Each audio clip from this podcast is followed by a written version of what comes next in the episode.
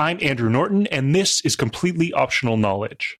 Tina Antolini is the host of a podcast called Gravy. It's all about the culture, politics, and stories behind the food of the American South. You know, we've done episodes on everything from fried chicken to oysters to fancy fake French food in Charleston, South Carolina to Filipino food in the panhandle of Florida to cheese dip, uh, it required, you know, over a few days of reporting, eating like a dozen different kinds of cheese dip. And at the beginning, I was like, I can't believe this is my job. And at the end, I was like, I can't believe this is my job. so much cheese dip. As much as I would love to make this whole episode about cheese dip, Tina has a non cheese dip related question. It is about food, though. Why do we distinguish between fruits and vegetables? Like, what's the point of that? Mm, right. Growing up, I remember this whole like hullabaloo around discovering that a tomato is a fruit. a hullabaloo, I like that. I distinctly remember a friend of mine when I think we were in grade school insisting that tomatoes were fruit. And I remember thinking like, man, if a tomato is a fruit, like why don't we eat them like apples? So to me, it's it's a relief to have someone who thinks a lot about food ask this question because it's one of those things that you maybe take for granted if you think about it a little bit it, it kind of throws off how you perceive the world. Like I'm thinking about young you getting your mind blown thinking about this tomato, right? Yeah. And then I'm thinking, I'm like, what I've been told, and I don't know if this is true, but but something about seeds, like yeah. fruits have seeds. That would that would explain the tomato, right? Right, but like then cucumber, like cucumbers have seeds. Are they fruit? And bananas, I mean, maybe they kind of have seeds, but they don't have like seeds like I'd think of, you know, say like a watermelon or something like that. I mean, I know there's got to be a reason for the taxonomy of all of this, but like yeah, I don't know what it is.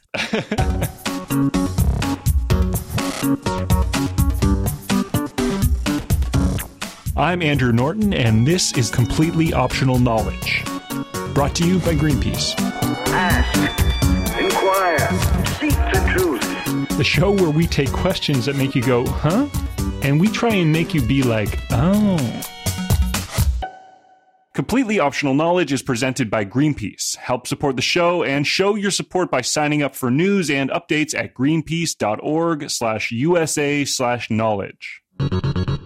Rebecca Rupp has a PhD in cell biology and biochemistry. She wrote a book called How Carrots Won the Trojan War. It's all about the science and history of vegetables. So I started with the thing I was most curious about. What is the scientific difference between a fruit and a vegetable? Well, biologically speaking, it's very clear cut. A fruit is anything that develops from the fertilized ovary of a flower. So if pollen falls on a flower and the flower then produces an edible entity, that's a fruit. So tomatoes, squash, pumpkins, cucumbers, peppers, eggplants are all officially fruit. Okay. Just like apples, pears, and plums. Biologically, a vegetable is anything that we eat from plants that isn't a fruit. I mean, think about what we eat. You know, spinach, lettuce, kale, cabbage, leaves. Right. Carrots and beets are roots, asparagus stems, potatoes are tubers. So none of these are fruits. I see. Okay, so vegetable just anything that we eat coming from a plant that isn't a fruit. And a fruit is something that it's from a pollinated flower. Is that correct? That's absolutely right on.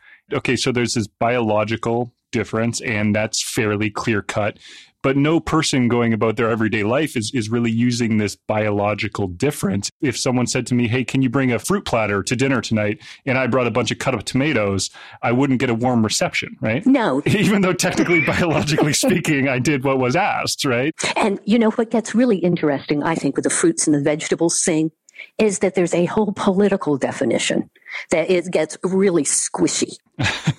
like a ripe tomato, Becky. this came along in like the 1890s where there was a tariff on foreign vegetables. So if you imported vegetables from any place outside the United States, you got like a 10% tax slapped on them immediately. So this first started coming up with this guy named John Nix, who had imported a load of tomatoes from the West Indies. I see where this is going. he said, no way, because these are fruits. Uh-huh. And this thing went all the way to the Supreme Court.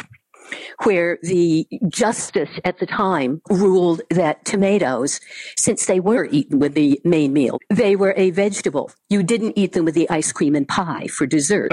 right. Ergo, right. the tomato was, according to the Supreme Court, a vegetable. I see.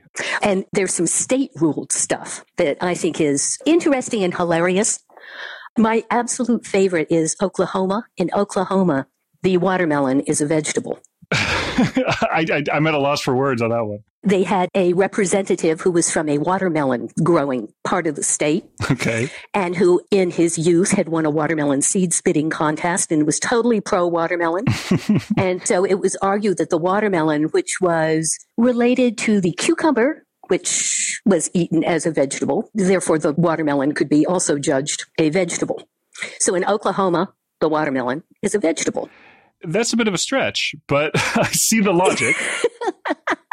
None of this is logical. Once you get into political territory, it gets really confusing. right. It's funny because I mean, I'm kind of like, well, why does this matter? But I, I suppose actually this is quite big business. For instance, if you're a grower and you're getting subsidies for vegetables, those definitions can be quite meaningful to you, right? Absolutely. And people have gone to great lengths to pass regulations about this.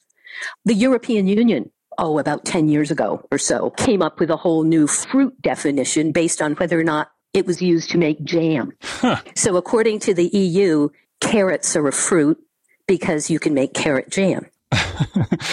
this is kind of like those late night infomercials where people throw their hands up and say, there's got to be a better way. is this something we're always going to be debating over? Or have you seen any examples of how people have settled this that you think works for you? No. I think the answer there is no. Right. Okay. I think the easiest thing to do in terms of differentiating between fruits and vegetables here is to stick with biology. you know, it's if it comes from a fertilized flower, it's a fruit. Otherwise, we're just gnawing on something for which we have come up with the artificial term vegetable. I see. I see. How's that? I, I like that. I like that. You know, and it and it makes fruits seem like the king because it's like it's, you're either a fruit or you're not, right? Right, absolutely. It's like vegetable is a word we made up to make the other um, plants feel better that they're not fruits. if you didn't get a fruit, you know, you're stuck with a vegetable. oh, that's so wrong.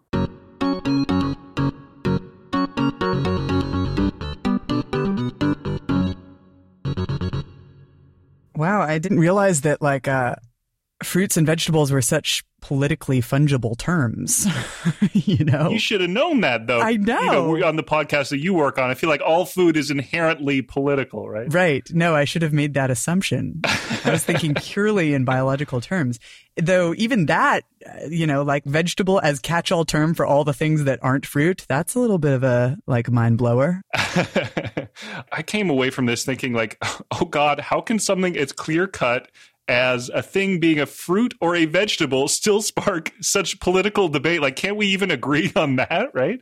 Everything in the world is sort of moldable to whatever political aim people have decided they're after. You know, if you can make watermelon a vegetable in Oklahoma, you can do anything. exactly. You know, you're someone who spent a lot of time thinking about food and culture and eating. And after hearing this, do you think it matters this difference between fruit and vegetable? I mean, whether it matters or not, I think our attempts to try to differentiate and the different boxes that we keep putting things in, I think that's interesting, you know? Like, I'm not going to go to the grocery store and, and sort of dismiss cucumbers from my salad for sure. But I, next time I'm in Oklahoma, I'm going to ask people what they think a watermelon is for sure. Tina, I believe that is what we call food for thought. That's something to chew on. this is the problem with hosting a food podcast is that like I maybe I always made food puns like all the time, but now I notice them all the time like, oh god damn it, Tina, like that's something to chew on, really?